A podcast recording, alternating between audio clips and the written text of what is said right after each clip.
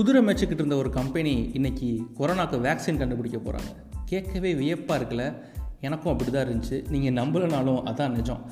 என்னடா நீ கொரோனாவை கொண்டு போய் குதிரை மேய்க்கிற கம்பெனியோட கனெக்ட் பண்ணுற அப்படின்னு நீங்கள் நினைக்கிறது எனக்கும் தெரியுது. என் மக்களுக்கு வணக்கம். சம்பவம் பை அஸ்வர் கேட்டுக்கிட்டு இருக்கீங்க.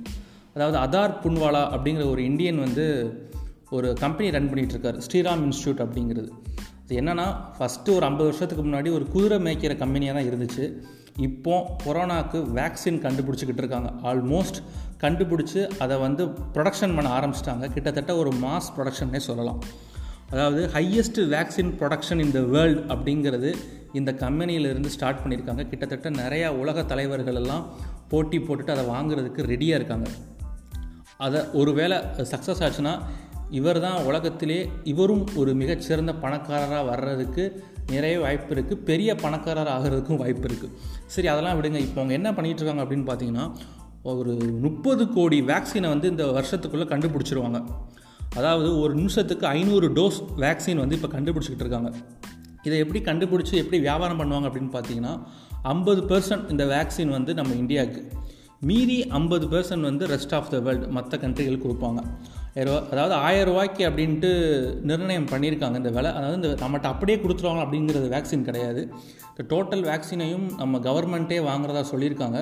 இதில் ஒரு மிகப்பெரிய ரிஸ்க் இருக்குது என்னடா டக்கு டக்குன்னு இவங்க வேக்சின் தயார் பண்ண ஆரம்பிச்சிட்டாங்களே இன்னும் கவர்மெண்ட்டெல்லாம் அப்ரூவ் வாங்கணும் நிறையா அதுக்கப்புறம் நிறைய ஆக்டிவிட்டீஸ்லாம் இருக்குன்னு நீங்கள் நினைக்கலாம். பட் ஒரு வேக்சின் வந்து கண்டுபிடிச்சி இதை வந்து ஓகேப்பா மக்களுக்கு கொடுக்கலாம்ப்பா அப்படின்னு சொல்லி அதுக்கப்புறம் மேனுஃபேக்சரிங் பண்ணுற கிட்டத்தட்ட ஒரு மூணு மாதம் கிட்ட ஆயிடும் ஸோ இவங்க தான் கண்டுபிடிக்கிற வேக்சின் மேலே முழு நம்பிக்கை வச்சுருக்காங்க. இது கண்டிப்பாக சக்ஸஸ் ஆகும் அப்படிங்கிறதுனால இதை வந்து நம்ம தைரியமாக இன்வெஸ்ட்மெண்ட் பண்ணலான்ட்டு கிட்டத்தட்ட பல கோடிகள் வந்து இன்வெஸ்ட்மெண்ட் பண்ணியிருக்காங்க.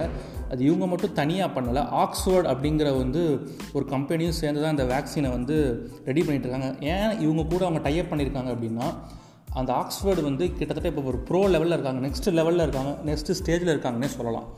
ஸோ அவங்க கூட ஜஸ்ட்டு ஒரு ப்ரொடக்ஷன் கம்பெனியாக தான் இவங்க ப்ரொடக்ஷன் ஸ்டேஜில் தான் இவங்க ஆரம்பிச்சிருக்காங்க. இவங்களும் தனியாக ஒரு வேக்சின் கண்டுபிடிச்சிக்கிட்டு இருக்காங்க. அது வந்து ரெண்டாயிரத்தி இருபத்தி ஒன்றில் வர்றதா அவங்களும் சொல்கிறாங்க எது எப்படியோ ஒரு மிகப்பெரிய ரிஸ்க் வந்து அதார் புன்வாலா அப்படிங்கிறவர் எடுத்திருக்காரு. அவர்கிட்ட கேட்டிருக்காங்க ஏன் இந்த ரிஸ்க் இவ்வளோ பெரிய ரிஸ்க் எடுத்துன்னு கேட்டதுக்கு? எனக்கு இது எடுக்கணும்னு தோணுச்சு கரெக்டாக இருக்குன்னு தோணுச்சு அப்படின்னு சொல்லியிருக்காரு. ஸோ அவரோட ரிஸ்க்கு நல்லபடியாக நமக்கு ஒரு பாசிட்டிவான சூழ்நிலையை ஏற்படுத்தும் அப்படின்னு நம்புவோம். ஹண்ட்ரட் பர்சன்ட் கண்டிப்பாக சக்ஸஸ் ஆகும் நம்புவோம்.